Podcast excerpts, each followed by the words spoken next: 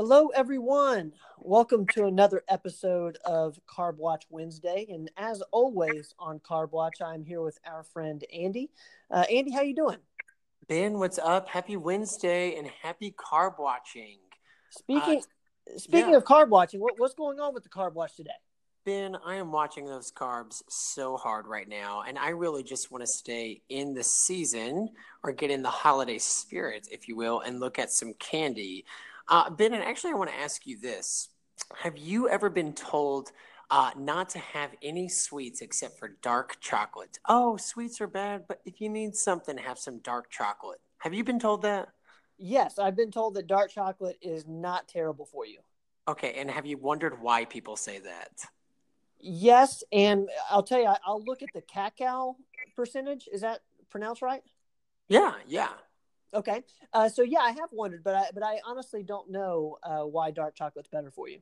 We're, we're going to look at that today and the differences between dark and milk chocolates and really the benefits. So, the difference between the two, if we boiled it down, is the percentage of cocoa beans. Everybody says, oh, high percentage dark chocolate cocoa.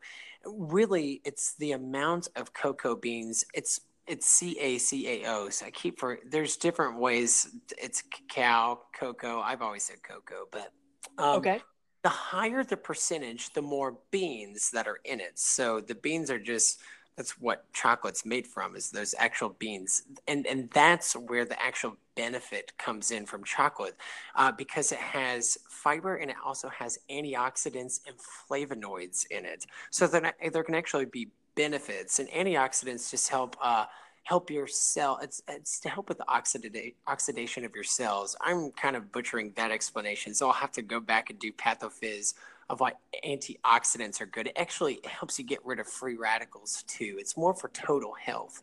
But the higher the percentage so we'll take Lindt's chocolate it's 85% dark chocolate. So that means 85% of that bar you're eating is actually just the bean. That means 15% are the additives that make it taste a little bit better, not as bitter. That's why the higher percentage you have, the more bitter the taste. So milk chocolate, in comparison, has uh, as low as 10% of cocoa beans. That means 90% of that chocolate bar, the Hershey's chocolate bar, this podcast is not brought to you by Hershey's by any means. it can be upwards of 90% milk and sugar. So that's the difference.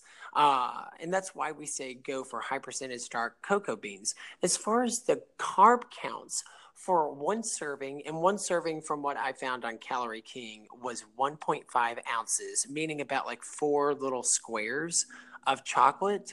The difference between milk chocolate versus dark chocolate, the Hershey's bar versus the Lindt 85% dark cocoa is going to be 25 grams per serving versus 15 grams, which is still, it has carbs in it, but not a ton of carbs. You're getting 10 less carbs, way more benefit, and you're still hitting that sweet tooth. So you're able to get some sort of uh, satisfaction from hitting your, uh, honestly, the sugar hits the dopamine pleasure receptors.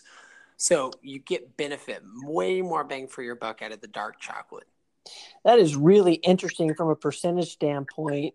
That the so it's seventy percent of the bean, and then the the thirty percent is going to be kind of the additive, uh, kind of sweeten it up a tad.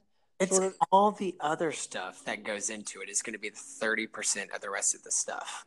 But milk chocolate just nobody does percentages for milk chocolate they won't say 15% milk chocolate. They'll just say milk chocolate because most of it is milk and most of it's sugar. And the, I, I found that really interesting. No, I, I find that interesting too. Is there is there a percentage that you recommend, or just go as high as you can? Going as high as you can the you get more health benefits but you may notice a difference in taste That's more bitter the more percentage of cocoa that you have. But um, over 70 is a number that i found. All right. Well andy thank you again for for putting this together today. And and as always we're going to see you next wednesday okay? We'll see you next wednesday. Remember folks out there listening if your carbs if you don't watch your carbs those carbs are going to watch you I'm going to work on that tagline for you, Ben. I promise. Hey, I think that's perfect. Let's just eh, let's just end it right there. Okay, sounds good. All right, thanks, Andy. Hey, thanks, bro. Bye. All right, bye. Thank you guys so much for listening to this episode. That's the end of our recording. We really appreciate you guys being here. Um, now go out, subscribe, give us a rating. Uh, we really appreciate that. It, it helps us be found and it, it means a lot to us. Thanks so much, guys. We'll see you next week.